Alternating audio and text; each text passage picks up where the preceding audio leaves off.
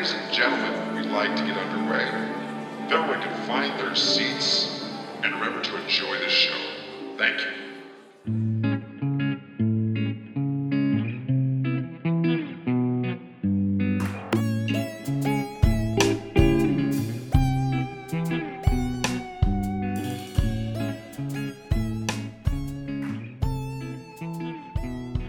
Hey, everybody, welcome to Coming of Age. Hi, hi, hi, hi, hi. Hey. Hello, welcome. welcome to episode 2012. uh, you are joined today by some beautiful people, three people, to a movie podcast. We have Chase Cummins, we have Dan Joplin. Hello, I'm Chase. Who are you? Who are you? Who are you? Who are you? My name is Alan Licebro. Okay. Lies. Alan. Las Vegas. Bro. Thank you. Can we get some woo woo? Can we woo?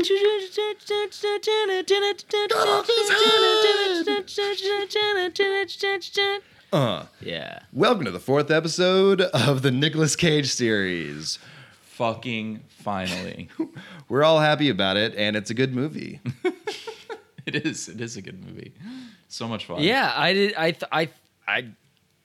Uh, I don't think I ever said it really wasn't, but I was incepted to think that I said it wasn't because Chase has been telling me that I to- said it was a bad movie, but I don't think I actually said that. I think I just said it could use a tightening, You. just to mm, just cinch it up. I think when we first asked you if you'd seen it way back when it came It? out, you're The movie It? seen this movie. Seen What Mandy. movie? Seen Mandy. Um, oh, Mandy. Mandy. Mandy, okay. The movie that we're talking about today. We're talking about Mandy today.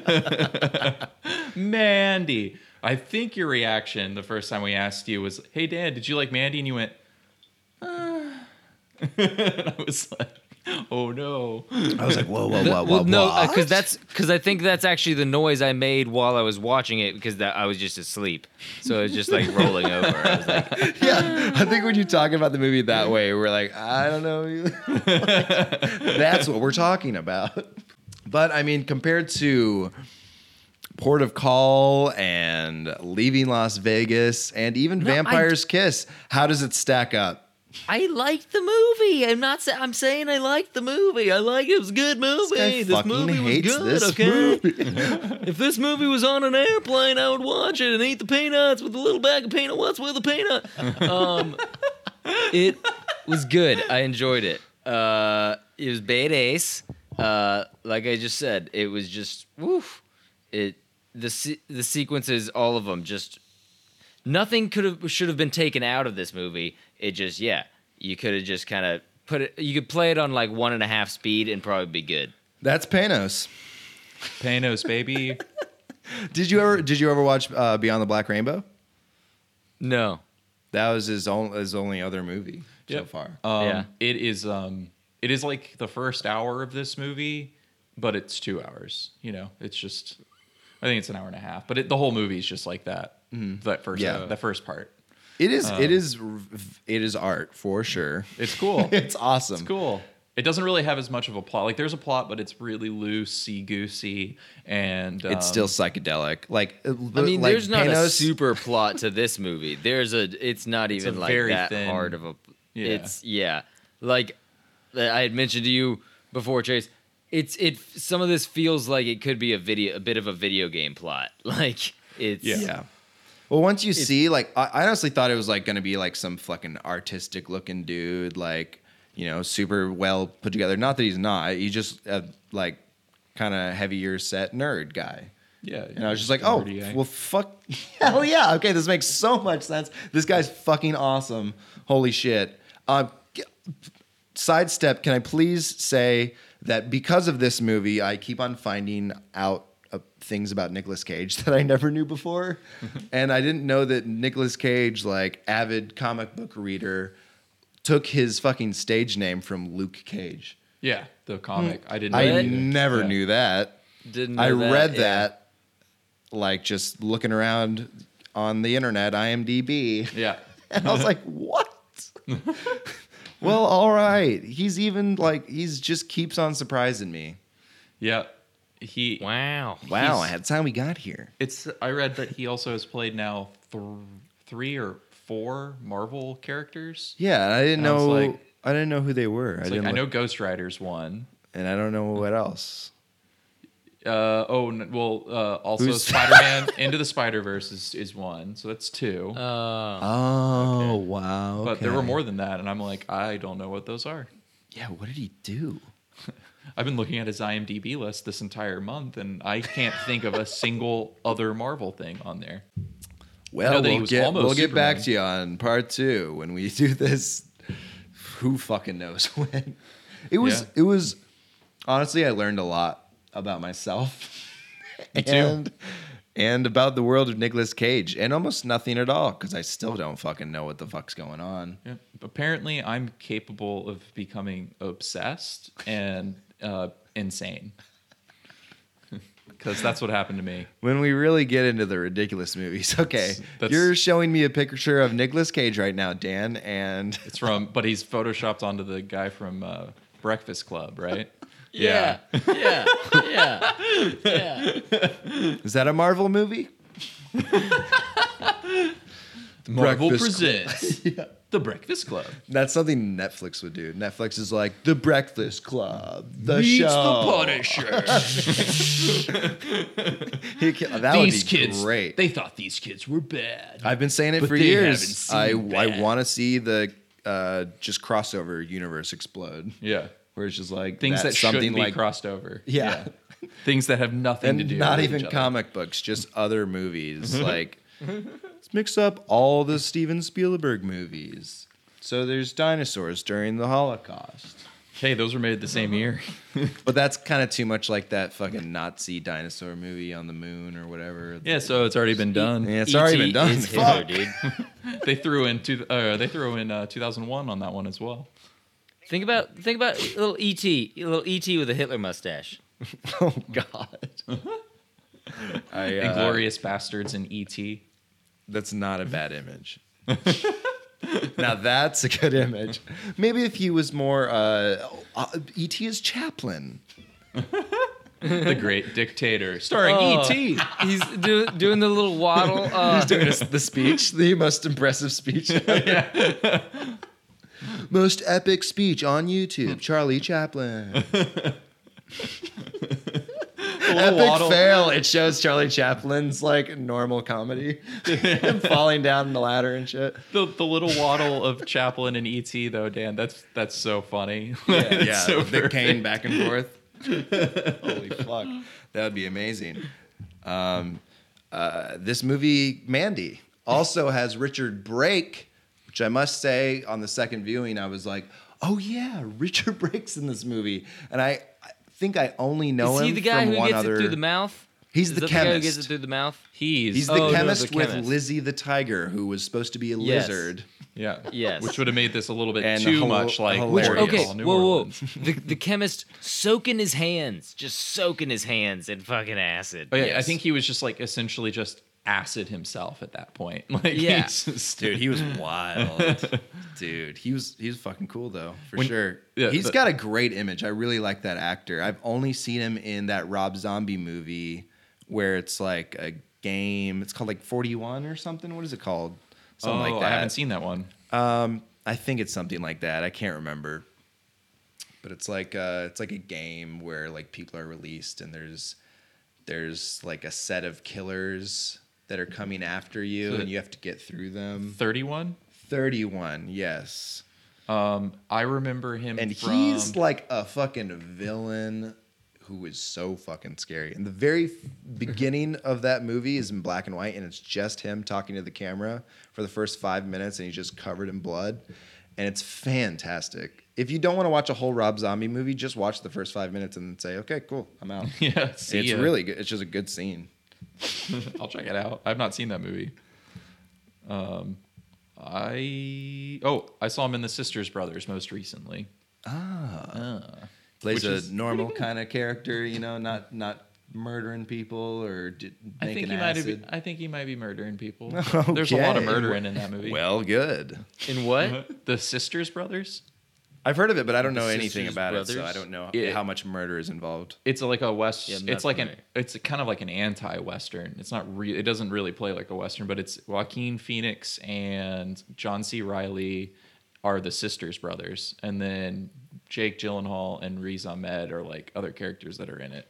Um, and Other they're like bounty characters? hunters, and they're like, you know, brothers that hate each other, and it's pretty fucking good. It's it's a Hmm. weird movie. It's it's not what you'd expect, but Right it's on. not bad. Well, we'll all check it out. All right. Well, let's talk about Mandy before we get too deep. Let's do a general synopsis. So, um, Mandy and Red live in the Pacific Northwest, up in the mountains. Uh, Red's a lumberjack. Nick Cage. Uh, Mandy, what's the actress's name? This is more than a I don't sentence know. already. I don't know. You're already doing so much more than that. Stop. Andrea Andrea Riseborough to the answer to try your You again. run on, son Let of a try bitch. again. Let me, let me try one more time. One more time. It's, All right. it's a new mindset. Okay, hold on. Mandy and Red live an idyllic lover's life, secluded in the Pacific Northwest mountains in the mid 80s. until one day an evil cult leader known as Jeremiah Sand decided he wanted Mandy. He passes Mandy on the road, and her face ignites a fire in him. After abducting Mandy, Jeremiah's advances are rebuked, and he is left wanting. So like any man with a small penis, he decided he has to burn her in front of her lover Red. Lava. Oh god. So they burn her in front of Red, like Chase just said, and it hurts. he comes out and he sees her ashes. Ooh. Dust in the wind. All we are is dust in the wind. Um, Red. You know what's funny? Red you know what's funny? Side note. Uh, You're My Boy Blue is the only other reference, and his name's Red. to Dust in the Wind. All right, You're my okay, boy, okay, Blue. All right, let's, um, Red Red manages to escape and make his way home, where he begins his plans for retribution. First, he must find the people who wronged him. Then he must forge an axe. And my sword and my bow. this is my sword. This is my bow. Once he has gathered the sacred weapons, he's able to launch his assault. He goes for the demon motherfuckers who were summoned earlier that we didn't mention. With the with the aid of Gimli and Legolas, he slay he makes his way into Mount Doom and uh, slays the first of the orcs, but flips over his chariot in the process. thus finding himself imprisoned in the disgusting bathroom of the demon's home. by a vicious by a vicious snowflake. and a, and a, a, uh, a uh, what's the the Star Wars pit? Oh my god, the the never-ending pit. Yes. Uh, you ripped my shirt! You ripped my shirt! Is that what he's saying? Is Yes, he saying yes, you yes, ripped my yes, yes. shirt? That's his favorite Yeah. shirt. It's his favorite That shirt. was my favorite shirt. you ripped my shirt! And uh, uh, uh, and then it, it's you know you know what's going on. It's a story of revenge, and we'll talk about the end later.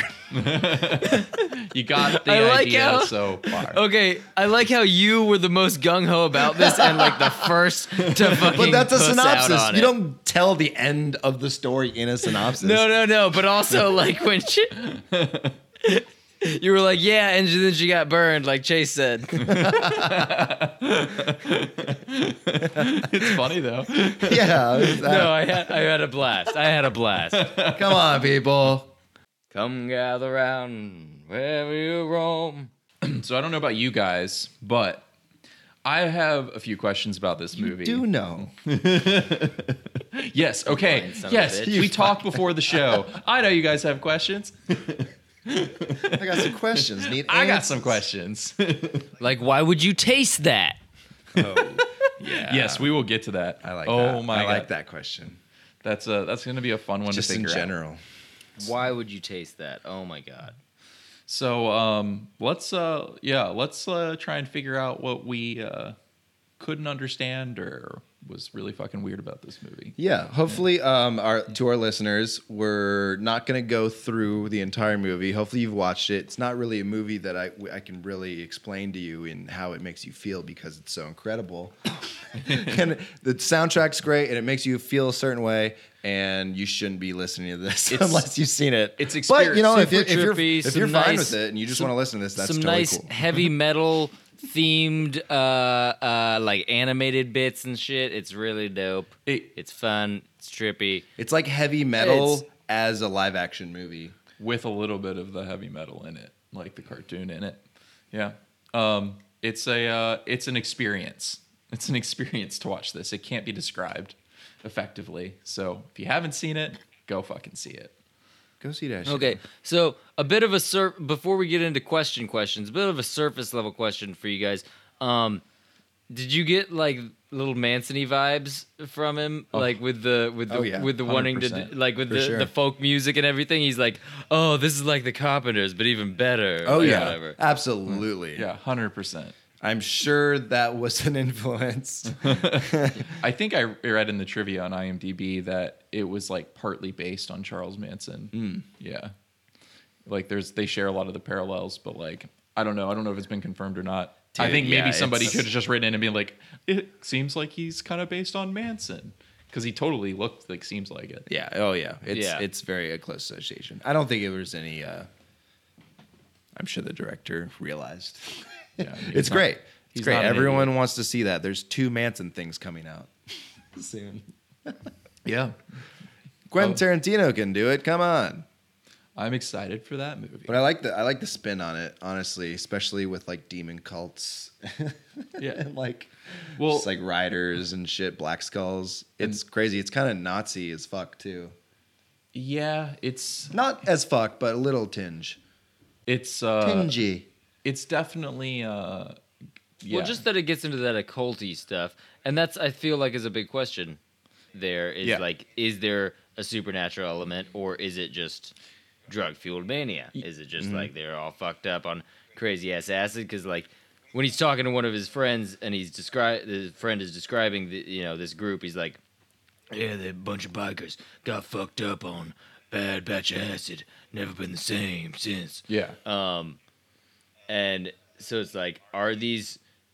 Because they seem to have some fucking superhuman abilities. Yes, for sure. And it's like, is it is it PCP strength, Or is it through the lens of PCP? Well, yeah, or or is it that they just like the acid's so good that they've just like transcended into some kind of like like there is some other fantasy element I'm and they've demon. opened the door.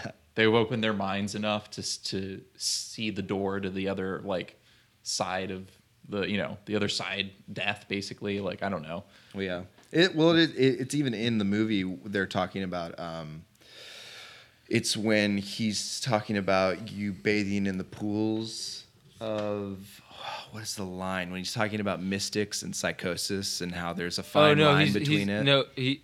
Uh, are you talking about the like at the very end when he's like, Yeah. uh, Yeah. mystics, uh, mystics, dr- or Um like Psych, bullshit the psychotic, drown. the psychotic drown, Psychotics drown where in mystics swim. Swim, yeah, exactly. So Yeah. that's Yeah. like that kind of ties into that question as well. You know, yeah. because like you, you you're kind of riding the line and you don't know it's ambiguous but like your experience is definitely a supernatural one Yeah, it's also a line from Joseph Campbell's "A Hero with a Thousand Faces," um, which is uh, y- I'm not not to diminish the, the like the context of what it's playing no, in, it's in this. Like, it, it- I think you know, it, there definitely can be a lot read in there, but like it's also like basically referencing the monomyth and talking about how like the psychology of like uh, like cra- like crazy people basically will drown in these religious ideologies. Like like if you get too far into re- into a religion become obsessed then like Yeah, and your Yeah. ego takes over. yeah yeah you know and and you're you're not well and mentally you're going to you like shall not ascend.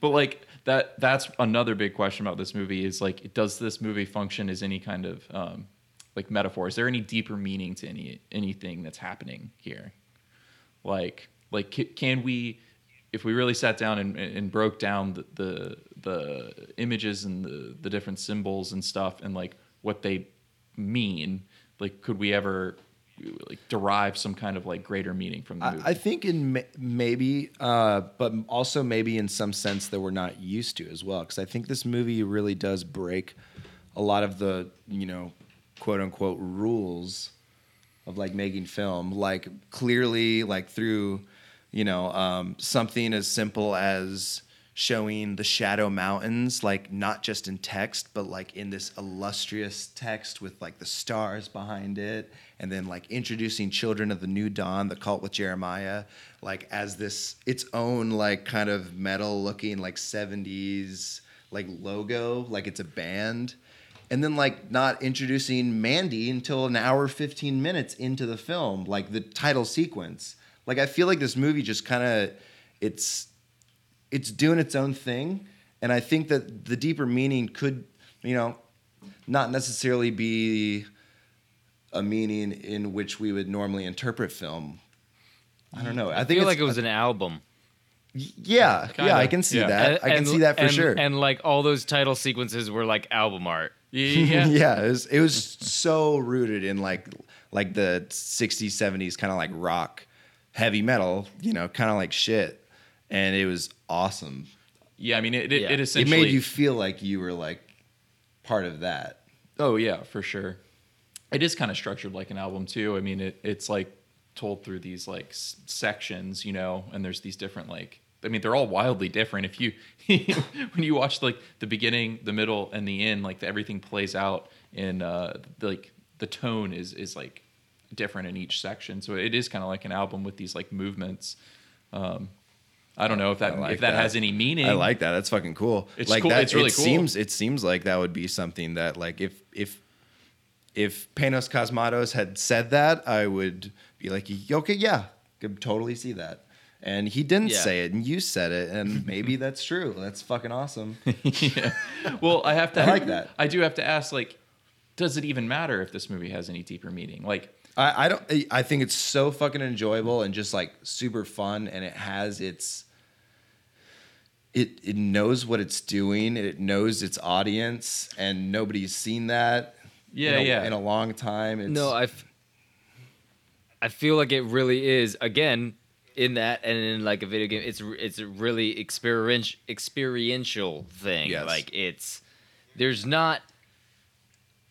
I mean, maybe there is some deep meaning behind the story that the, yeah the director can or the writer can tell us about, but it it seems like it's a pretty base story of like abduction because like where does this abduction come from like it's just he's fuck, just fucking spots her Yeah. yeah just like oh It's- it's, it's- and it- there we go like it's essentially just like chaos. It's just like he yeah, happens it's so- upon yeah, her it- and like it's, decides. it's also want that. random that it just it just seems like it's something that happens and it's just yeah Yeah. like here it is Well, I was ki- experience I was kind of writing down this like, just kind of like writing notes about this movie, thinking about it and stuff, and like, um, I was thinking like as I thought about it more that that the movie kind of stands in as just like a a, a a warning for like digging too deep into art. Like he layers this movie with lots of like symbols and stuff, right?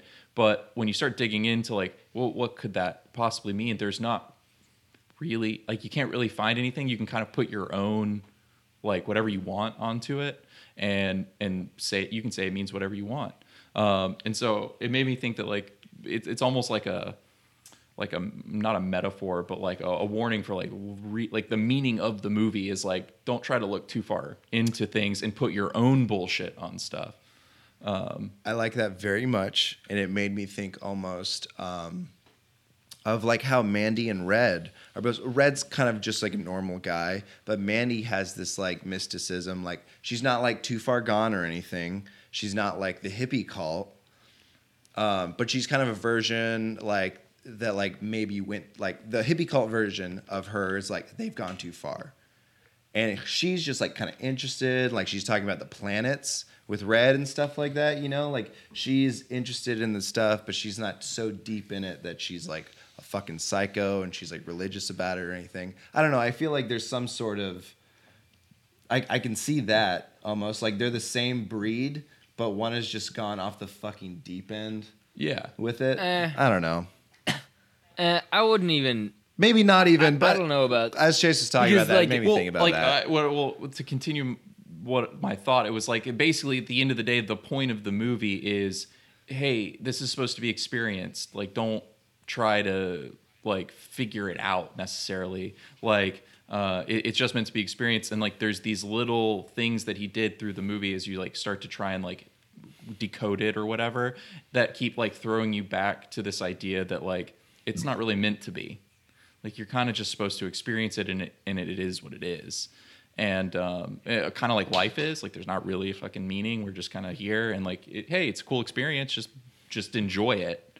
Don't try and like figure out what it means because that's where you're going to run into problems like with like Yeah. jeremiah you're going to become somebody like that Yeah, no, just just given the way that like there was the you know the call to action or whatever, like her getting abducted and everything, or like them getting abducted, um, it just it seemed like if there was any any reasoning, any purpose behind that, and it, it was just the utter chaos that is life. it was just a representation of that and nothing more, because what is life but chaos? You know, Yeah. it is it is birth and death and sex in between to create more birth and death. lust, lust for life. Yeah, it's a blast. I can't do Werner Herzog, and I apologize for my impression in the last episode. It's fine, baby. It's fine. It's all gravy. I'm gonna stop pretending that I can even attempt it. So, um, It's I just think- fun. It's just fun to do. I think there's a fun. lot of uh, speculation that we can have, and I I don't mind speculation, but I'd like to pull back and maybe Yeah. talk about um, talks about some of what, these what the what the themes of the movie kind of are, and dive into that and talk about more questions. What was the question that we just asked? We're talking about if it was supernatural or not. Oh yes, Is yes, yeah. the fantasy. So what you talk about? fantasy Yeah. Is aspect. what we talk about? Yes. Um, I'd like to talk about like loneliness and like loss of love, and then just revenge in general. that's that's very much what the movie is at its Loss of favorite shirt. at its at its you know surface level. Surface level, boom. That's what the movie is. I don't know a lot of its core, but the surface is awesome. I, I, that's what I. I think this. I think it's all about the, the surface. I really like the surface of this movie. Well, mm-hmm. the visual aesthetics here are fucking dope. They're beautiful. the I mean it's it's lots of like neon red lighting and all that stuff, but there's little things. So like I, and that brings me actually to one of my questions, which is the scene where they've drugged Mandy, the cult has. And Yes. he's trying to seduce her and he's playing his song and he gets down in her face and you get that close up of him and uh, he's delivering his monologue, you know, that's Yeah, like when really he was in the deep and God like kissed him and shit. yeah, and then Mandy's face is just on top of his face, but it's like the it's like just around the nose and eyes, and Yeah, then, he's like it's, like he's but it's, it's, like so he's subtle. half panning it over to like blend and then just bringing it right back. But it- it's so yeah, fucking no, crazy. That's what he does. He yeah, he does it several times. It's super trippy. I think if there was any purpose to it other than just being trippy, it was you know that's what he's Jeremiah's attempting to do. There is he's bringing her into his mind. It's almost like a uh, He's trying to, like, hyp- absorb her. hypnosis kind of thing. Yeah, I think it was. Yeah. I think it was a really good like uh, like like language of film kind of thing to do with with the scene. yeah, You know, it was a really good visual representation of fucking tripping balls and having a fucking Charles Manson fucking talk your goddamn ear off And Like, try and steal your Charles identity Manson, from The- you. yeah, Yeah. trying to get into your head. Yeah. the best the best thing about it is really just it. how She's- similar like it just it, it their faces blend so well together that you're like wait Yeah, yeah kind it's- of it kind of looks like Kind of looks like Mandy right now. And- um, and his what- eyes what- get- what- Again, Black and it's because it takes fucking three hours to do it. It's because it takes fucking five minutes for that goddamn scene, and then, so they take forever to blend it, and so you're like, wait. It's fucking great. I- dude. I'm happy that they it's take great. the no, time. it's great. I'm just saying. I- I'm just saying. Like, yeah, it's extra trippy because you it's like so need to. slow. Yeah, you really need to though. Um, I a Rob Goldman who was on our what episode? I don't even remember. Strange color of the body. Strange Tears. color Another of your crazy ass body's movie. tears. He literally texted me. He moved to Tampa. He was like, "Hey, I'm watching Mandy right now. What the fuck?" It was like 10:30 a.m. I Mm-hmm. was. I was like, uh, "Are you high? Or are you what are you what are you doing? Are you smoking drugs?" and he was like, "I'm on caffeine." And I was like, no, no, no, sir. You need to turn that off. You need to wait till it's nighttime. You need to smoke a bunch of weed, maybe do acid. You're probably fine with it.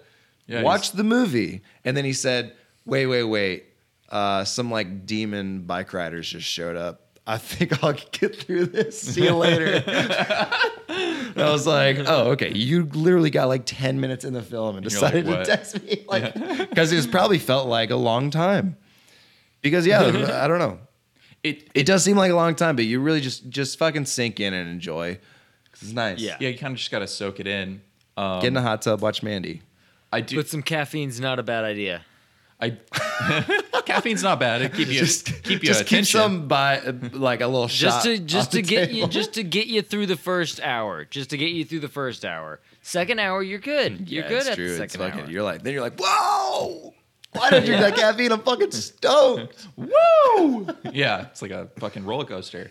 Um, I do want to say something if we go back to that that face scene that um, it's like the camera's from her point of view, and I think there's like kind of an interesting thing done with the, the point of view in this movie. But I'll, I'll talk about that in a minute. But you're from her point of view, and like she's on drugs, and you have this cult leader who's trying to like assimilate her basically and like if you look at it from her point of view it's like she's like like hallucinating this moment of like someone who's like literally trying to um like like she sees herself in him like every cult leader like a good cult leader you see yourself in the cult leader that's how he attracts all of these like followers um and it's like kind of one of those things i feel like where i just thought about that but yeah, he's Maybe she's the maybe the back and forth was her rejecting him.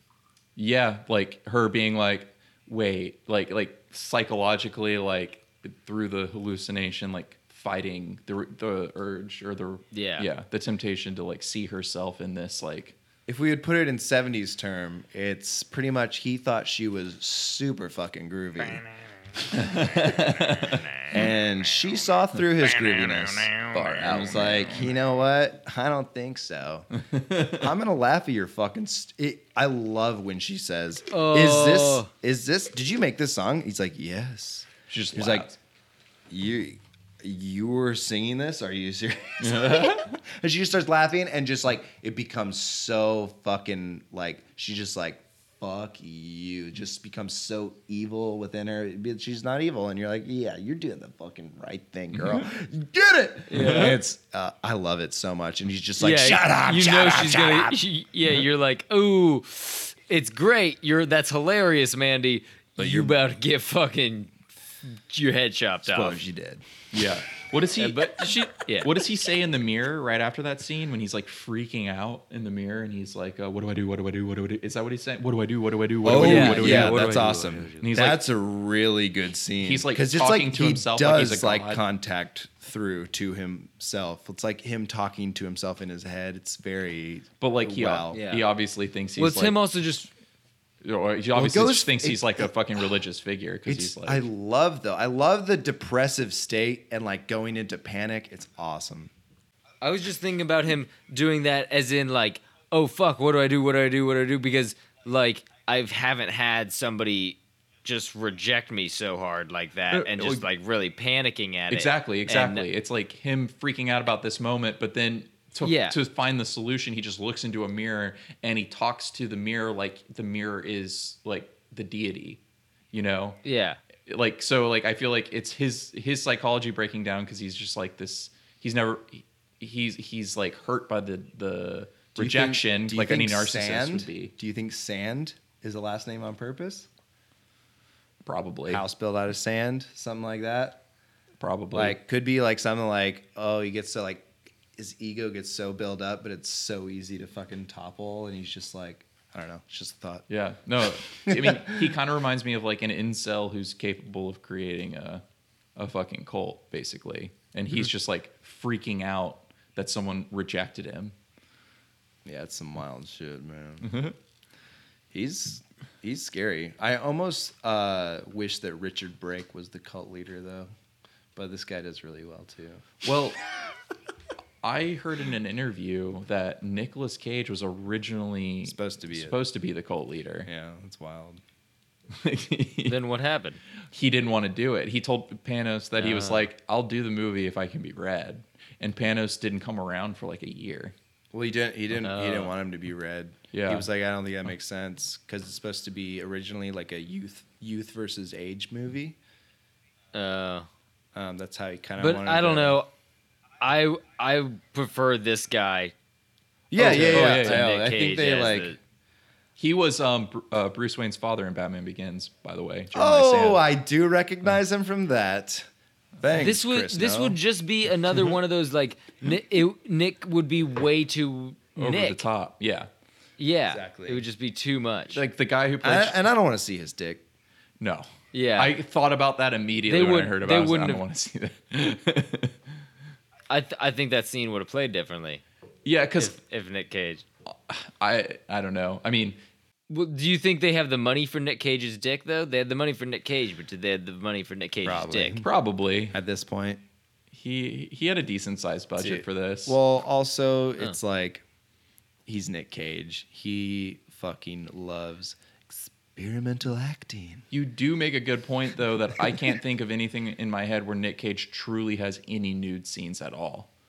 Besides like Yeah, maybe do we, shirtless. When do we see his butt? You see him pretty naked in Ghost Rider, if I remember seeing that back in 2006 mm-hmm. correctly, or whenever. Oh, the Oh fuck yeah, yeah. that No, he Yeah. hangs full dong in Ghost Rider, right? Uh-huh. It's That's just, the movie that he hug and it's stick. just a little like flame. yeah. It just spits out a little flame at the end after he's done. After he gets done having sex with Eva Mendes. Oh my god, another one. Wow, good job, guys. Great scene. Y'all That's picked lunch. really good movies to be in together.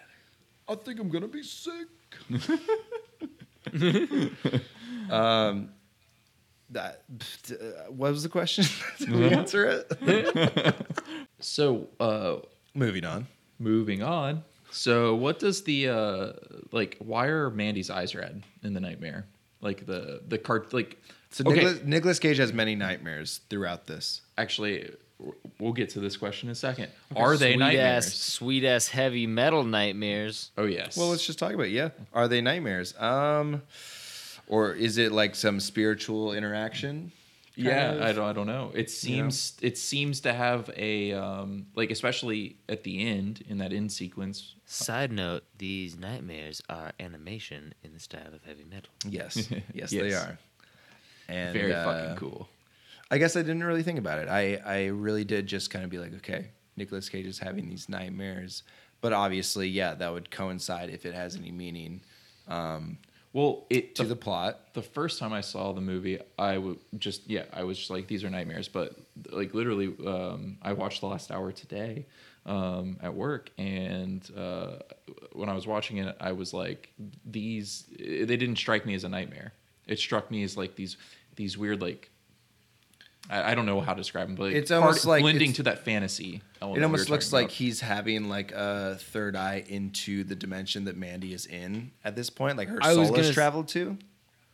Yeah.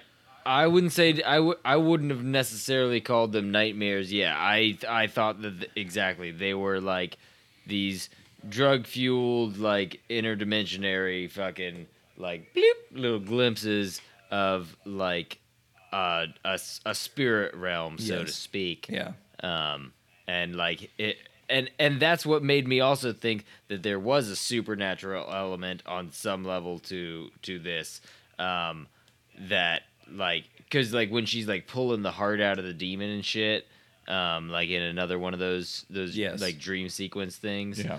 Um, which is dope. It's like Yeah. glowing green. Uh, Yeah. So uh, I I yeah I, I'm on the same page with you, Alan. I think it. I don't think nightmare. I call them dream sequences, but um, yeah, I think that they were trips. But I mean, that's the other thing is like, what does this guy consider trip? Like this, the director and everything. Does he consider Well, tripping like- just like tripping, or it's like a it- does- is he a guy who thinks like of it just like a to- view as like interdimensionary fucking shit? Yeah, it Yeah. seems to me that he kind of has like this interdimensionary shit. Yeah. Um, one of his trademarks thus far, and he's only has two movies, is um, that there's Ellis. There's like full on peop- characters in the movie take acid, and then we see a trippy fucking POV sequence, and then like, like it's not you're not really in someone's point of view in terms of the camera work, but like it's just like a trip sequence, and they're in the jar. Yeah, like the scene where he, he takes the acid and then uh, and there being kind of like this acid sequence. Uh, and then in uh, Beyond the Black Rainbow, there's like a 15 minute long black and white sequence where a guy takes acid and just like it's insane. Um, because I mean, if you really want to, if you really want to like go with it, like, um, you could. th- If you were talking about like a, re- a reptilian uh, uh, uh, conspiracy aspect to this, uh, thinking about this and like multi-dimensional shit, and thinking about the Invisibles, like they talk about like these uh, these like demon overlords that are in this other realm and everything, and that yeah, you can use different meditations and tripping and stuff to experience different parts of these realms and different levels of consciousness, and like what if that is has some involvement in this and like you could go in a lot of different directions I'd just I'd fully believe depending that. on how deep down the rabbit hole or your own personal rabbit hole you want to go Yeah, exactly. Um, which brings us back to the the deeper meaning point, but I don't want to talk about that. I actually want to talk about how it's most likely that there is that interdimensional aspect to this. Um, quite possibly even like a reference to the invisibles in some like weird influence way. You know, like there's like Cthulian vibe to the, the demon bikers, in my opinion. Like in, in my in my notes, I wrote down they're they're Hellraiser rejects. Yeah, totally. Um, Absolutely. I think Hellraiser all the way. which is well so like okay these these these demon bikers guys they're like yeah they're all they're all like bleh, like look like some fucking lord of the rings orcs all like wet and black and tarred up and shit Yeah. but like so it's like okay yeah they're big badass fucking crazy bikers but then here's the supernatural bit is one of them literally gets a fucking crossbow bolt through his neck Yeah. and just like Yeah, just and pulls that's it the out, Reaper. And then hand to yeah, and just hand to hand combat fucking fights Nick Cage. Then yeah, it they definitely seem to have like supernatural powers. And after Cage takes the acid uh, from the jar, which is directly which um, like energizes right- him. Yeah, after he does a after he snorts whatever the fuck that was. yeah, it's like he does their drugs, and then directly after that, it's the scene you're talking about where he shoots the guy through the neck as he's like escaping by the burning car. Yeah. you're talking. Yeah. Um, and then Yeah. he's able to like fight everybody. Like everything he does after that point is just like mostly him kicking ass and just getting into really crazy fights. Whereas the two people before was him like he like stumbled and he fucked up and he was seen in the TV. Um, you know, I mean, he got I mean, caught. you know, he fucked up. He fucked up a bunch of times after that. Like he fucking walked around that corner revving up the chainsaw, and then fucking. Uh, But he pulled that it off. He, yokel pulled, he did pull it off though. He fought but I don't know. guy. I don't know. He If, I don't know if that's a. Uh, I don't know if that's a thing or not. And he I'm didn't- trying to No, put but it that's the thing. He mind right pulled he pulled it he pulled it off in a lot of those fights, like the one where he gets seen in the TV. He, He, pulls kicks the it guy off in at the, face, uh, like right away from the ground. He's doing a lot of crazy shit, like against these demons that are like powerful as fuck. It's very crazy. Yeah, it felt like it enhanced him slightly to me. Like the like I, I could be just literally putting that on the movie. I, I but did I did like notice I was like, okay, he seems he seemed so jacked. Like, cause I wanted to know. I was watching the second time, and after he did that, okay, I was like, what effect is this going to have on him? And it just seemed to like fucking like amp him the fuck up and like almost almost drive him more. I mean, it literally face melted. It was face melting acid. Literally showed a, his face just fucking melt. It which was is awesome. Awesome. It was so yeah, yeah. But the And, like, got but the Adult you Swimmy. rip my shirt, but the you rip my shirt scream was before that. Yeah, yeah, but like he. Oh, and him And that was breaking the pretty neck like Steven energetic. Seagal. and that face. Yeah, but um, but but he uh he uh is like emotionally reacting there and he kills the guy but he's killed still he's like injured and like he'd already fucked up with the first guy you know but he- Covered in blood. he seemed to become much more successful uh after he took the acid like quickly like he became quicker at killing people. I can see it. I can see it. He got he got some motherfucking No, confidence, I- perhaps. No, I don't know. He, no, because- you're- okay, I really no, do no, think his drive acid- got boosted. I'm not saying that. I'm not saying the His acid sexual didn't pep him. libido. All I'm just okay, but realistically, the next one was just he shot one guy with an arrow. Okay, got him. Yeah, and then wait.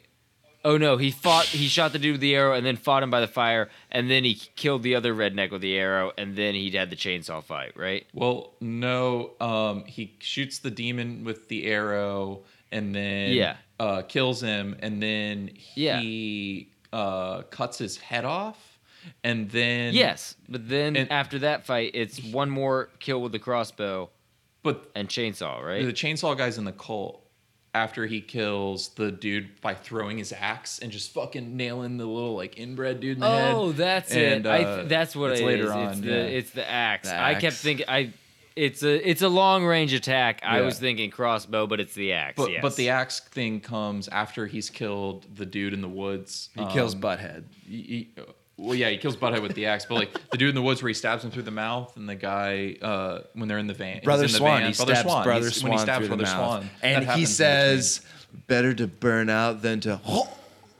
yeah. And I'm like, the blood Wow. sound effects in that scene were horrifying. They I- are bad. I loved it. all the fucking uh like burning Real squishy references sounds. that they're making Real as well squishy. to Mandy's soul, like how they're how who's just laughing, The darker the whore, the brighter the flame. who's just laughing, just saying she's burning as he's killing him. Yeah. Um, That seems fucked. It's, that it- was the arrow guy by the car. yeah. It's, well, the guy Yeah, who- he gets the that axe that out was of was head. she's still burning, yeah. but Yeah, he's just like she's still burning. She burns. That's no, but the uh, the the guy who got killed through the mouth was the guy who like while she was burning was like the darker the whore, the brighter the flame. Yeah, exactly. What? Darker the whore? Ew, dude. Like, ew, be careful, dude. You don't. You killed her because You're she being recorded right now. Yeah, you like, killed what her do you 'cause she mean by wasn't darker? being one. Like- do we really need to get into this right now? Um, so We've gone off the deep end on every other Nicolas so Cage that episode. Well, this brings us back to the question: Why does Mandy have red eyes in the in the what I what I would call the interdimensional nightmare sequences? I would say that I can answer that uh, by referring to another question that really deals with the end of the film. Honestly, I think they are connected. Okay, what is it? Um, I think that in the end of the film, it, I have a theory about Mandy's soul. Mandy's soul is what he's getting a glimpse into, and it's her soul almost like her soul is burning the whole time. They even reference that in the in the scene we were just talking about. Her soul is Conflagrating. Her soul is still burning. She's dead. It's complicated. I- Is there? It's isn't, complicated. isn't the first It's, part? confl- it's conflagrating. It's conflagrating. It's conflagrated. well, isn't the it's conflagrated. isn't the first cartoon of Mandy being like tortured or something? Like sh- like Oh, her face is m- melting, Melting, and yeah. like, she's like fading away.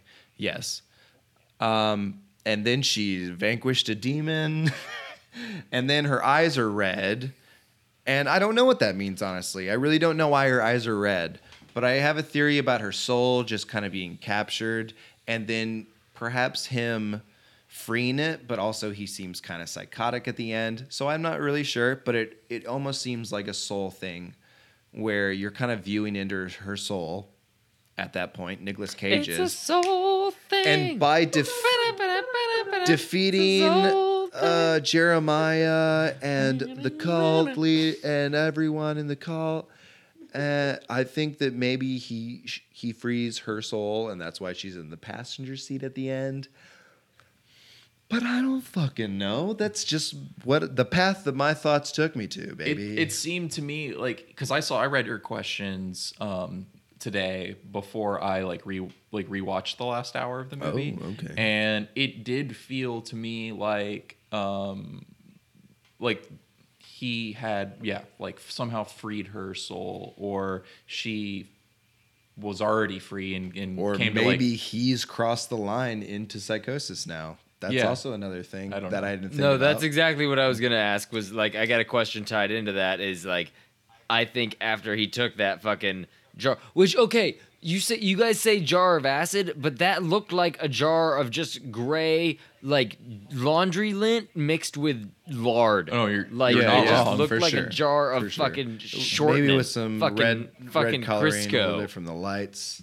well like, and the only It loo- it just looked gray, like gray fat to me. it, if they hadn't have described it as acid, uh, like a with like the uh, the guy in the trailer hadn't described it as acid or mentioned that they'd taken acid because they don't you don't even know if that's actually acid. I mean, you're right; it, it doesn't look like it, but I Yeah, that's the only reason that I have put that on there is just 'cause Well, also like- the acid trip that he has immediately as he touches I mean, his I knew. I knew that was, I knew that was some sort of drug, But it is- obviously, but I it did, is- yeah, I don't know that you that's cl- acid. you wouldn't be and like, like, "That's why would you? yeah, you, what? He's in a trailer. He's in a like he's in a fucking little cult compound filled with. exactly. I don't know what he's doing. Is he looking for food? You look around, there's fucking trash and like goddamn McDonald's bags everywhere, and there's a mason jar filled with what looks like grease on the counter, Yeah. and you're like, yeah, I want that. yeah, no, it it doesn't make much Protein, in- baby. intuitive sense to do to do that.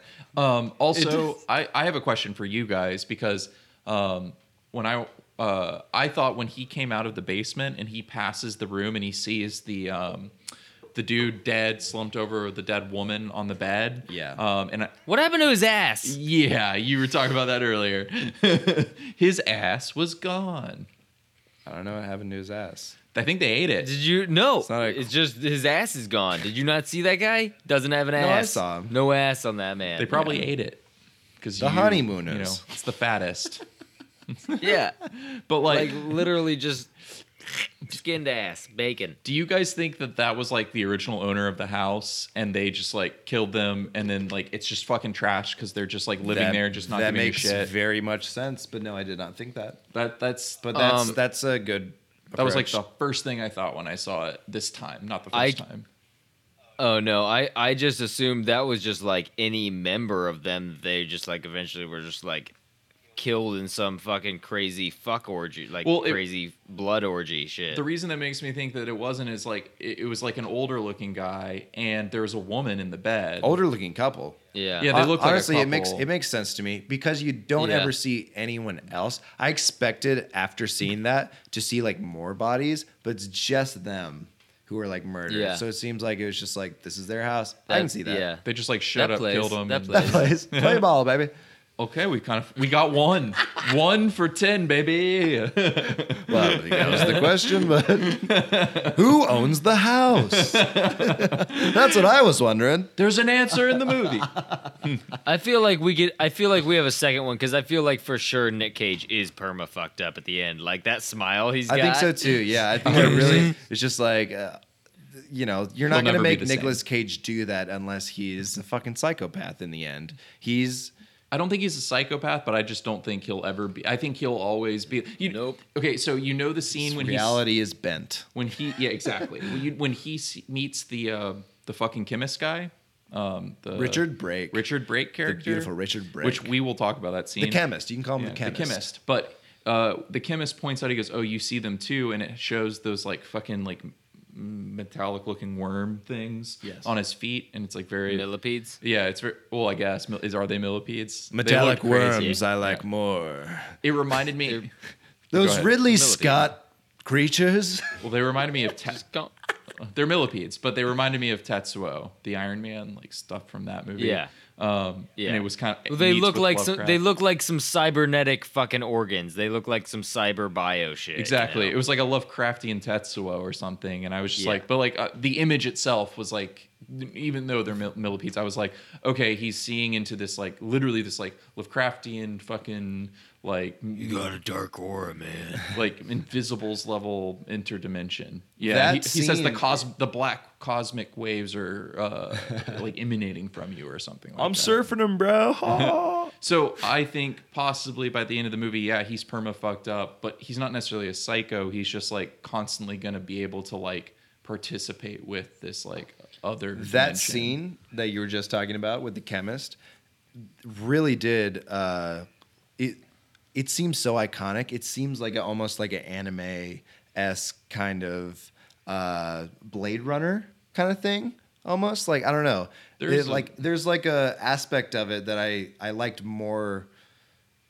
i don't know it it took you into a almost I It was don't know, very just how it felt It was like it was so minimal and like Well, Chase and I were saying like a video game cutscene. Yes. it sort of thing. It- That's exactly what it felt That- I can see that for sure. like right in between um, defeating the second to last boss and then uh, before you invade the final boss's enemy compound and you go to that cutscene where you find out where the last compound is And I'm it's so- like- just, that's what it just feels an like. informational Oh cutscene. God. Just Exactly. an informational. so happy that But well they done. switched it to a tiger just so you could have that fucking like tiger roar under the moon. That's like crazy heavy metal. Like just looks like a t-shirt at Walmart. It's literally what I wrote it down. looked- It's literally what I wrote down. It looks Walmart t-shirt. How the.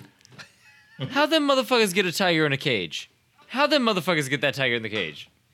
Yeah, I mean they are in what seems to be like the uh, the northwest. So, um, but but at the same time, the last shot of this movie makes me think this isn't even planet Earth. if you talk to Mike Tyson, he said you can order tigers, man. It's easy. No, no. The the last shot. This is Planet Earth. The last shot is just that Nick Cage is fucked up. I think that that last shot, like showing the fucking trippy ass like spacescape, moonscape shit Yeah. going on in the background. That's just like. That's what Nick Cage sees now. That's what Red sees now. But it, That's it his fucking even life. I think when, you're right. Even You're right. earlier in the movie, though, it is happening throughout. When Mandy and Red were talking about planets, a, right when that scene ends, it goes up into the sky, and there's like really psychedelic light, like kind of like uh, the Northern Lights going on there. Yeah, but it doesn't. It's show not like, a s- crazy planets and shit, but it still is like pretty fantastical. The planets match one of the last images in the cartoon when she pulls, like when you were talking about earlier, where she pulls that organ out of the. Um, uh, Oh, where the planets in the background? and the planets in the background. At, at least to to me, I mean, I didn't sit there and like compare the images, but like next to each other. But like it looked like like they were modeled after the same. Like they looked the same. I can see that. So I, I, yeah, I feel like there is like that connection there. Like, yeah, they, he's like almost himself crossed over into this other dimension that Mandy's in now. Yeah, that smile worried me, but I, I yeah, I feel like I understand it. That just with Well, I that don't smile think it's alone, that he's really, crossed over. I don't think it's that he's crossed over in her dimension or whatever. Like I think she's fucking dead. I think he's yeah, just, yeah, he's he's just fucking bonkers on acid now. Yeah. yeah, it's a little. But that that that also is us. Like, if, if that truly is the ending, and I'm not and I'm not saying it's not, um, but that would mean that the, the the fantasy element truly is like a fabrication from his point of view, and not reality. Um. So I I mean I don't know. Yeah, but it doesn't. I I, mm, I like it. I like it a lot because you don't have to go back and like ne- necessarily contextualize everything within that, but like the end of that, I don't know. It's just. It's interesting. It's super interesting, and I don't think you. He goes like through a journey of like tripping more and more until he's just fucking crazy. like I don't know. It's Yeah. it's it's a fucking weird ass movie, Yeah. and it being involved with drugs and like in the drug culture really just. I don't know if there is any deeper meaning. Well, I mean, I don't know. I mean, there's lots of things you can look at here and try and derive meaning from. So, like, I mean, everything we've been talking about thus far, but you can also talk about how um, how uh, Panos uses color in this movie and the colored lights and um, and and the way it kind of like dictates the shift in point of view of like whose side of the story we're seeing. So like the beginning, for the most part, we're from Mandy's point of view, and everything's like very like red or blue or like crazy lighting, like, and it's very psychedelic. And then when we get to the like the hour mark and Mandy's been is is burned right when Mandy's burned and we've cut out of that that red bathed scene with the music playing. Nicolas Cage is like much more naturally lit. I mean, there's still all the style to it, but like then like when they burn her, everything's lit by the fire, and then he through like a lot of his early part of his journey, everything's lit naturally for the most part, or like more naturally, and there's not a lot of crazy color.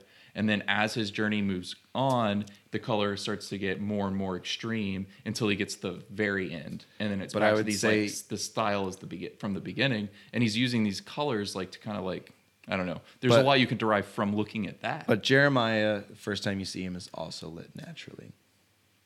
The first time you see him is in when he's the talking bathed in red. and, uh, when he's talking to Brother Swan for the first time, and the late the old woman. so you're seeing that scene from his point of view. Yes, So, but like that, that's that's my point. He's using these colors to kind of dictate what point of view you're seeing. So, like when we're in the drug scene, or anytime we're with Mandy, there's crazy colors. With Cage, we have this progression of natural to crazy, and we're only in Jeremiah's head for like a little bit, and it's it's typically naturally lit, and except for the drug scene. But we're we're really from Mandy's point of view there. Mm-hmm. So I don't know. I mean, there's, but you can derive meaning from all of that. I mean, I haven't sat down and tried to tried to to do it, so I can't make any like real points about what it means at this moment. But I'm sure it does mean something. I'm sure that's his art. In in like, it seems like his art is like lighting everything and like creating it a certain way, exactly how he wants it with the film grain and everything. Like he really he wants it to look a certain way. For he wants it to look a cer- certain way, and he takes his time, and it seems like that is his language. and I definitely would say it's not arbitrary. And so I th- I think what's interesting about this movie is the the way the um, the way the the color and the lighting and the camera work is, done is like there's it's done methodically and for a reason and like that that is informed by like the plot or the subtext or the point of view or like you know all these different like factors. And um, typically when you see a movie that's crafted like that it there's all this meaning infused behind it as well or like you know some idea of meaning. But he's like i don't really care about that.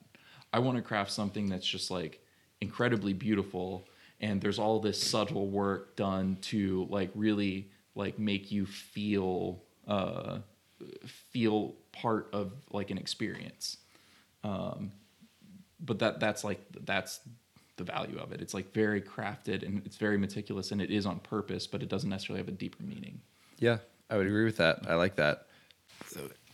We should talk about Nicolas Cage, I suppose. well uh yeah N- Old Nicky. Nicolas Cage is what brought us all together to do this. I'm just kidding. In January, we've been feeling it, and it's 2019, and this is how we started 2019 is watching Nicolas Cage movies. And Nicolas Cage in this movie, it already drove me crazy Nicolas Cage in this movie specifically, in Mandy, his performance, uh, perfect for the character. It it makes the character better, I think. It- uh, there's a lot of characters I don't know. I, when I see them through Nicolas Cage's perspective and how he does the character, I'm like, how else could they have been done? he definitely don't makes them his know. own And this honestly is a character that I could have seen played by a lot of other people, but he did a really good job with it. Like yeah, he really did. M- Yeah. like the the other roles that we've seen him in this this month they they were Nick they were they were Mr. Cage um they were Luke only Cage. mr cage yeah, but uh but this one yeah I mean this one could have been played by by a lot of other people but he did a phenomenal job He with it. brings himself, Um, but you still believe it in the vein of the film, you know? Yeah. and it, it's he is nice and subdued at the beginning. It's it's not like and then and then yeah, then his wife gets fucking uh, incinerated, and uh, and then it, it unleashes Cage is uncaged, and uh, he he starts drinking, and you're just like there there you are, bud, there you are, man. Yeah. and he he comes on out. But he uses a.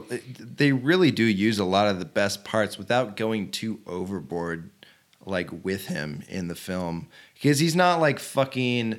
You know, he's got his emotions that are tying him to that madness that you see in Nicolas Cage a lot, and like once he's past that, it's like kind of revenge stuff, and it's not a lot of like crazy weird jokey stuff where you're like Nicolas Cage whoa!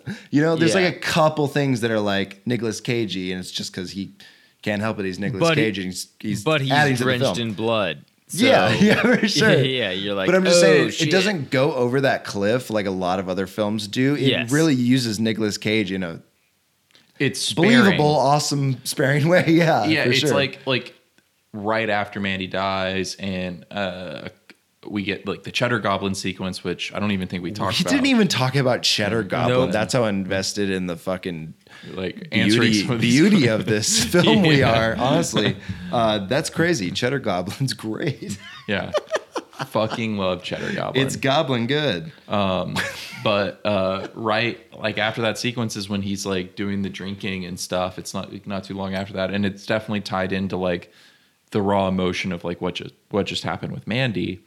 Um, and then as the movie goes on, we get a couple bursts of of like cage isms, basically. Um, but they're all in these moments that are like you're not going that doesn't even like that doesn't make sense. That's just funny. You're going like oh that that fits the scene Yeah, you know? Yeah, it Um, doesn't take you out of the movie as most cageisms kind of do, where you're just like Nicolas Cage. yeah where, where the point of the movie is to kind of be there for the cageisms you know like face off is great but it's mostly because cage is just letting you just be like be like i can't wait for the next moment that he's fucking crazy you know Cage and Travolta Like- just fucking murder the fucking entire realm of like being the most what the fuck actors ever. yeah, it's like nothing. None, nothing in the context of the scenes really even makes sense. Like, so it does, but like at the same time, you're just like it's way over the top. And like in this, it doesn't feel over the top, even though it it is the same kinds of like cage that we're used to seeing. I think also the world that you're presented really helps with that as well. Because everything else is already over the top. Everything's over the top. The lighting, the camera work, the the just like the characters themselves. There's fucking demons by the. It's over the top, but certain point. slow and steady, and it's an interesting combination of filmmaking to like present Cajun too. It's uh, it's very it's a very strange mix of things. It's very nice. And what do you what do you think, Dan? Uh, I mean, again, overall, I I enjoyed the film. Thought it could have been a little bit, little bit cinched up, but it was it was an experience. Like we said, it was it was fucking smoke a big ass fucking joint, sit down in a dark room, like. If you could watch this with headphones, if you got some big ass, you you guys, you boys have nice headphones over there. I've got just some earbuds in, but if you got some nice big old headphones on, because the sound in this thing is It's true. amazing. Yeah. Um, it's yeah, like I said earlier, it's it's like listening to an album. It's it's just like you just ride that wave. You just Yeah. ride it. so Uh, and and Nick, he he fucking surfs it. He hangs ten, you know. he, fucking, he, he he he delivers his ridiculousness, which is just like lends itself to the bit with the with making the the Reaper battle Chase axe, and I were talking about. Yeah, making the battle axe. That's a that's a six month experience right there. but like with Nick Cage, you're just like, okay, did that take twelve hours? Yeah, sure. I guess he could have done that in twelve hours. He's a he's a fucking Yeah, maniac. like where did this come from? He just made this. He knows that he has a he has a mold for uh, a like, fucking what? axe, like Yeah. our like that like, axe. this is so fucking crazy. Well, and, and you and I just thought of this was like what like with what you were saying, Dan. But like th- this really does like kind of feel like an album, and in this in the style of those albums from the time period that this is kind of like emulating, it is a little like it's a little too long and like grandiose and just like like over the top and like there there is Yeah. that like that similarity there where it's like yeah you could have tightened this up but like It's almost it's of it. enjoyable Uh-huh. like the Yeah. like you know yeah like you the, like the the creator can always say like yeah i could have but like i don't have to and you don't- don't have to that's the thing is you don't have you could you could as as but lo- it, I'll, I'll i'll watch it anyway I'll as long as you're it. having fun, you know, it's like Yeah. it's still fun. So it's like, yeah, you could have tightened this up, but like if you're having a good time, all you want is more, anyways. You Yeah. know, and that's kind of like the mentality behind those albums. You know, it's like we're just fucking jamming, and that's that's kind of what this movie is. It's like, like we could speed this up. Why not? It's fucking. This is fun. um. So, what do you guys think of our Nicolas Cage? Uh, like we're at the we're we're walking out of the tunnel right now. We came through. We went through 40 years of Nicolas Cage, We did. We did. Um, and we've we've got a lot more to explore. And there's some exploring that we did on our own as well. And I'm honestly, last week I was craving more Cage, and now I'm like, you know what? I think I'm good for a sec, and not in a bad way. Because I'm, I, he's a very interesting creature, but it kind of drives you a little mad. And well, there's surprise, surprise, Alan. The rest of this year, Nick Cage, all Cage, all year. the rest of the movies are going to be the bad ones. How many more movies? 48? 87. he has that many. He has way more. We could watch all of them. That's just a that's just a random number. There's more. Oh my god. He he did like eight movies in 2018. oh my god. He did this in Spider Verse. He did um, a movie with that Hayden Christensen guy from uh, That's always a good bet. What? Yeah, and they- like a medieval, another medieval movie, and like and just a handful of other ones. It's like he did so many goddamn movies this year, besides Mandy and Spider Verse. Well, 2018. Yes, excuse me, 2018, 2019 is still very early on, and you're probably listening to this years from those dates because we're we're famous years from now. And not I can't right In now. the Wait. To see what Nicolas Cage has got going on in 2019. 2018 with Mandy really made me very happy. Oh, it made me very happy. I I just don't know what what other directors are going to be scrambling to grab him. It goes Like- back. It goes back to like I really do think that like the director, like you have to kind of know how to handle Cage because he's not someone who can be caged. He's always going to be uncaged. Well, he, he and like with does, the right director, I wouldn't even say like it's like you know there could be good directors and they get a performance out of Cage, but like it really takes something special, I think, with the director to like I don't know to get Cage to really come out of his shell and fucking show you what he's got. Well, like like this movie, it's honestly like very restrained. Like the the first hour, we get a couple funny lines from Cage, like funny line deliveries and stuff. Like when he's, when, I mean, when he's talking to Mandy and, and whatnot.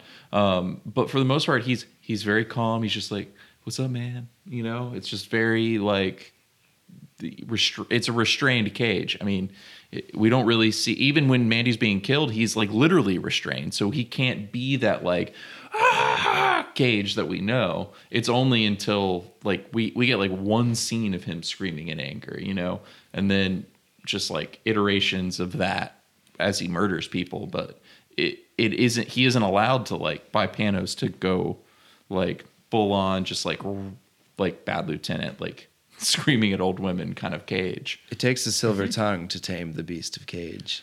Yeah. Where you just got to not give him a lot.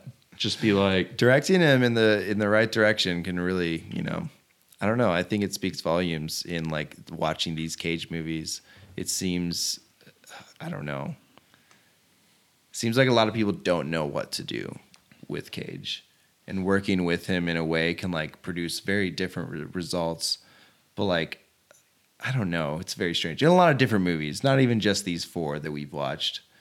as I've I obviously haven't gone through all of them, but I I to this day think that adaptation is like the the most impressive performance he's Yes. actually given where he's Yeah. not playing anything in completely. his there there's like one or two moments where he gets that normal like or we would like even liken to a cage moment but that movie he's he's neurotic and he's like he, he's talking too much and it's like in his head and it's not it's not what your typical cage is No, I don't think so either. Um, yeah.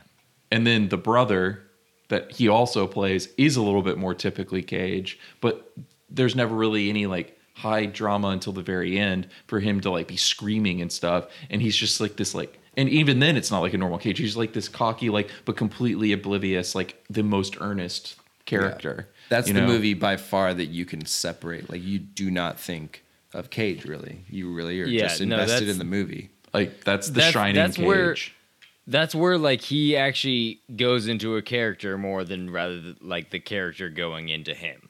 yeah and, yeah. And I think I don't know what I don't, I don't know why that is. Because I mean, we we didn't do adaptation for this series at all, but like that movie has is like full of its own interesting trivia and you know insanity. Yeah. It's almost because like it's it's like an outlier, you know?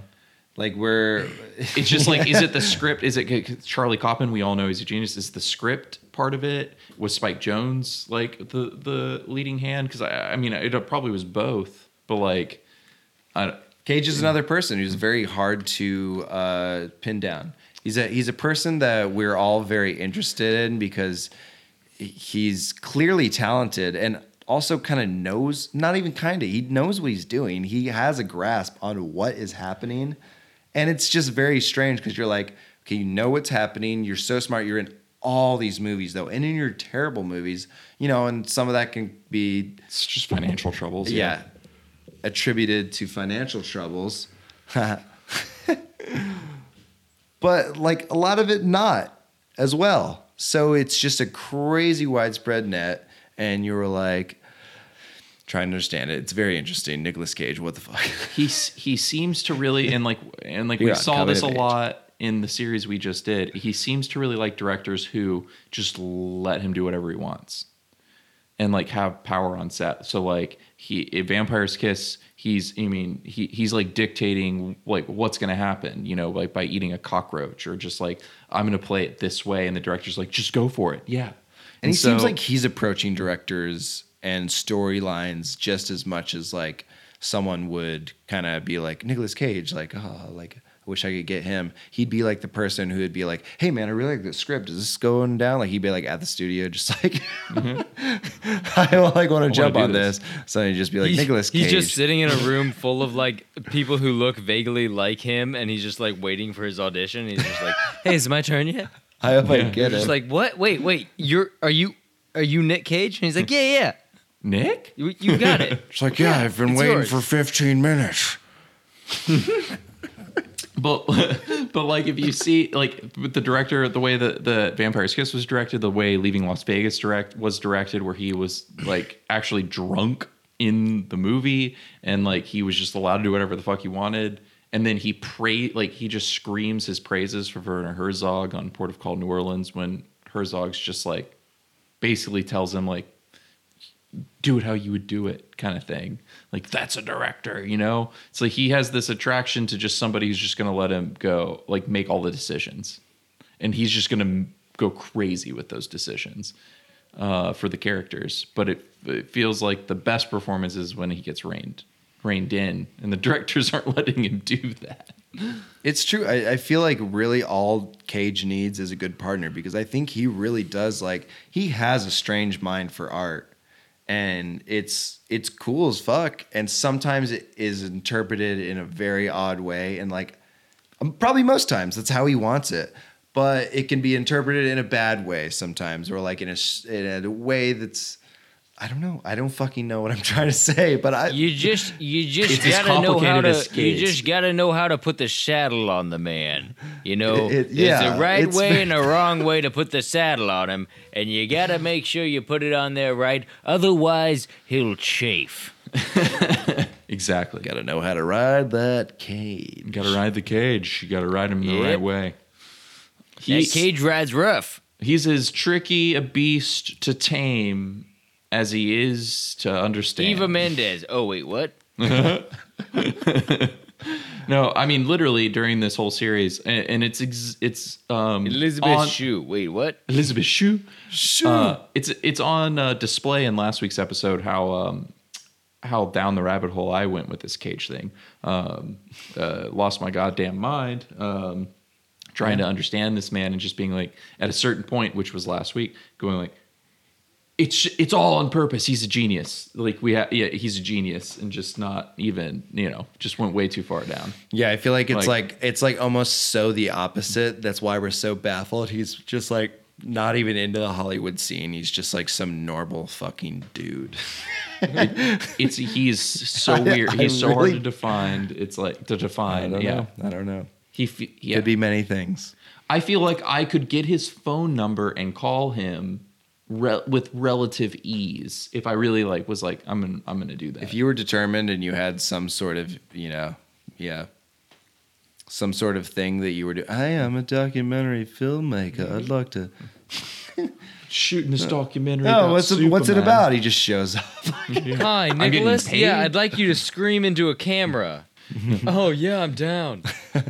Hey, I- Nicolas, I'm shooting. Let me stop you right there. I'm in the Screen Actors Guild. You got my minimum? yeah, that's it. That's all I need. well, yes, I'll be there.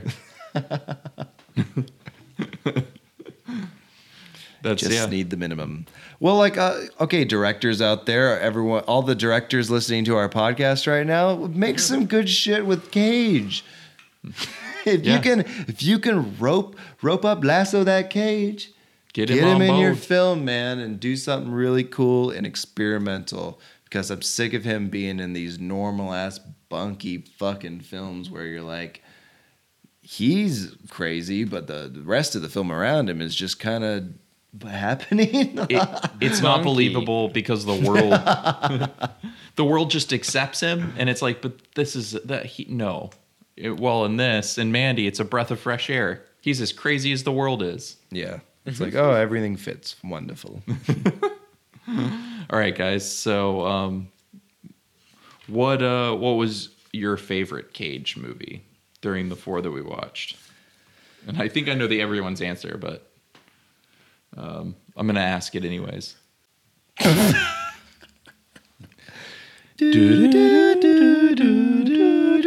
you go. You go. You go, Alan. Hugo Stiglitz. Hey, what's up? It's me, Alan. Everybody, how you doing? Uh, Got my new Nicolas Cage coming up. So I'll rank them. Uh, Vampire's Kiss is arguably my favorite movie of all time.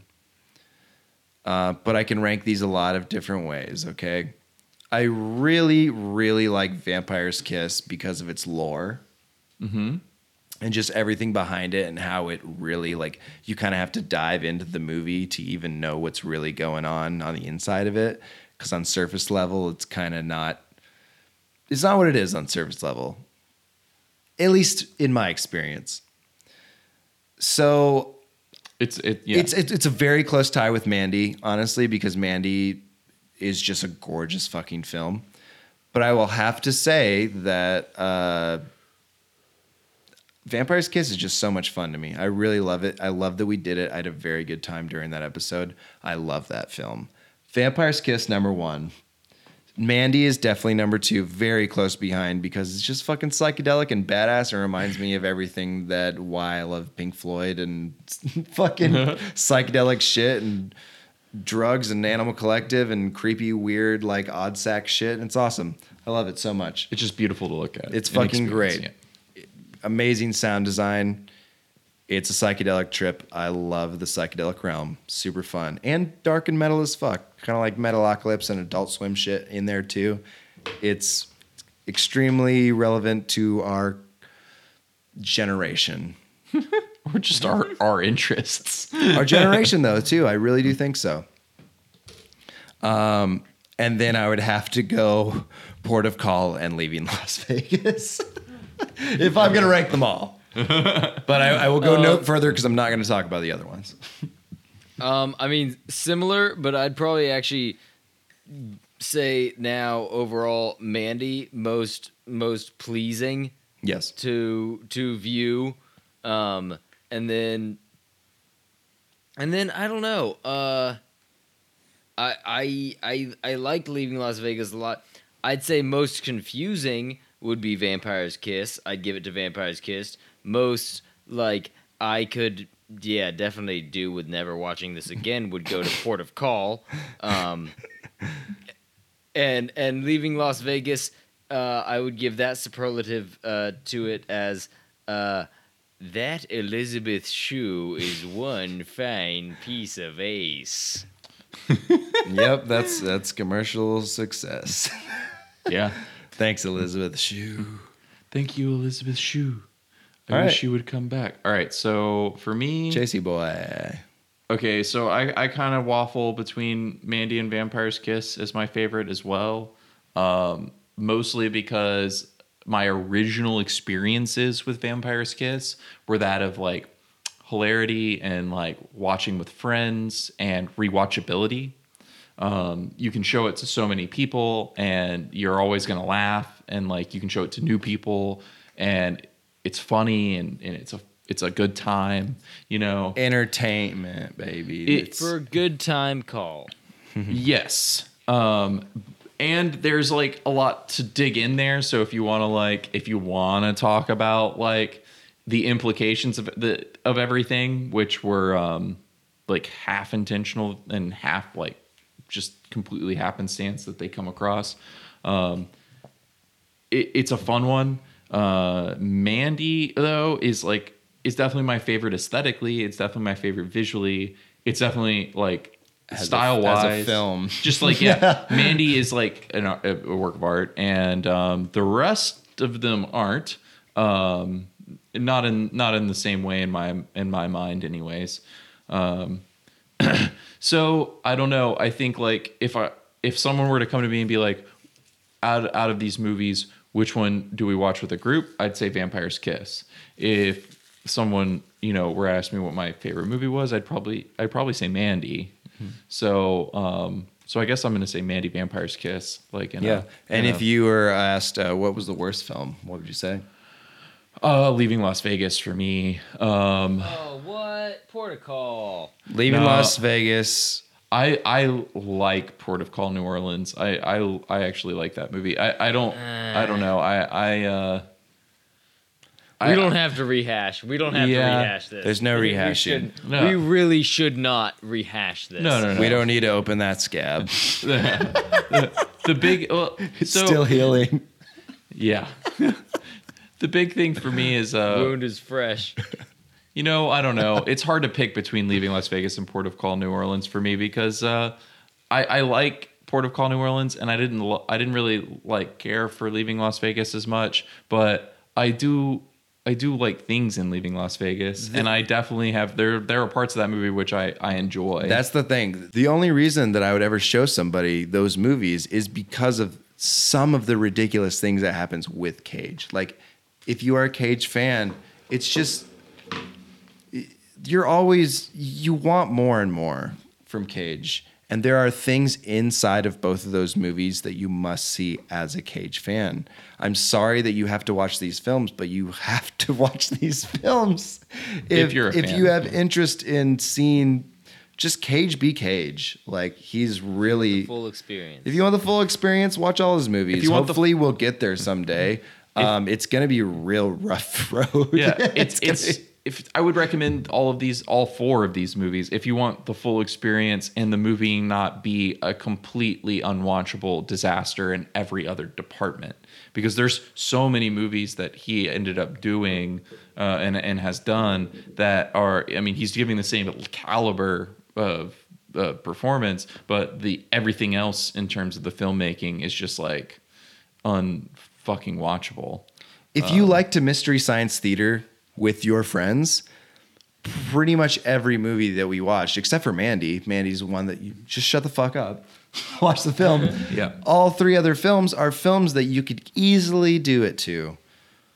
And there's so many other Nicolas Cage films that man, some of them I've tried to watch by myself, and I wish I had friends to Mystery Science Theater with them. Yeah, because I'm like, oh, I gotta, I have to turn this off now. Yeah, I'm done. there are some um, that I just I mean, they're unwatchable unless there are other people with you. Like you can't, you You're literally like, can't. why, why, why, why? You start contemplating your life. Yeah. You're just like, the fuck am I doing? It's like um I, driving. it's like eating breakfast at fucking like you know nine o'clock p.m. Yeah, You're it's just like like in, alone. in bed. Yeah. you're like, what's happening? a little drunk. like I made a decision incorrectly at some point in my life. It's too early and it's too late.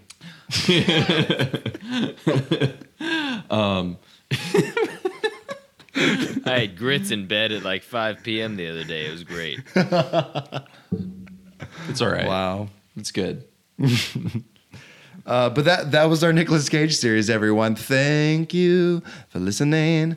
We're gonna do. Thank you for being a listener. Hey everyone, uh, we're all uh, me and Chase are about to move away from Panama City, which is our hometown that we went to high school in, and it's good time, and we love each other. And Little uh, ditty we're about Jack and Diane. uh, I am moving to Nashville, and he's moving to Atlanta, and hopefully we'll get jobs there, and we'll continue to do this podcast. Next week, we're gonna try to give you one more with Zardoz, starring Sean Connery. Spell that for the audience. Zardoz, Z A R D O Z. So hey, don't worry, everybody. I'm staying right here. I'm going nowhere. he's staying in the same place. We're gonna conjure him up somewhere though. He'll go up crazy, do shit. It won't sound like we've moved anywhere when you diddies hear us speaking again next time, but But we'll but be we'll be in different to places. it. we'll be in different places. Won't sound like it. But we're gonna try to do one more for you before we take a little break. Uh, we're gonna do Zardoz. I've never seen it. You never seen it. He never seen never it. even heard of it until you I guys never mentioned seen it. but get excited. It's Sean Connery in a little spe- red leather speedo with like fucking strappies all over his body, holding a little fucking like Ruger pistol. Oh, it's gonna be hot to trot, baby. I've never seen it, but I've seen the image like so many B-rated times. it's like a very Bond. iconic kind of like it's like a it's like a B B culture iconic thing, you know. Like I'm pretty. I don't know how I've missed it. I'm pretty excited. Yeah. I'm very excited. Uh, so we'll we'll see you all then. Uh, we love you. Yeah, We, miss, you already. oh. but fuck you. But fuck But you. fuck you. But But fuck. fuck you. But fuck you. But fuck you. But fuck you. We miss you already. but fuck you. Fuck you and your assholes. So long, fuckos. Ta ta fuck all. Ta ta, fuckos. Bye. No, um, Suckers. yeah. See you later, Uh, uh, uh, shitbird. That's all, motherfucker. Wait, let's say shitbird. Oh, ta ta, shitbird. ta ta, shitbird. Ta ta, you shit turd. You dumb shit hamburgers. Hamburgers. You shit on my hamburgers, you shit turd.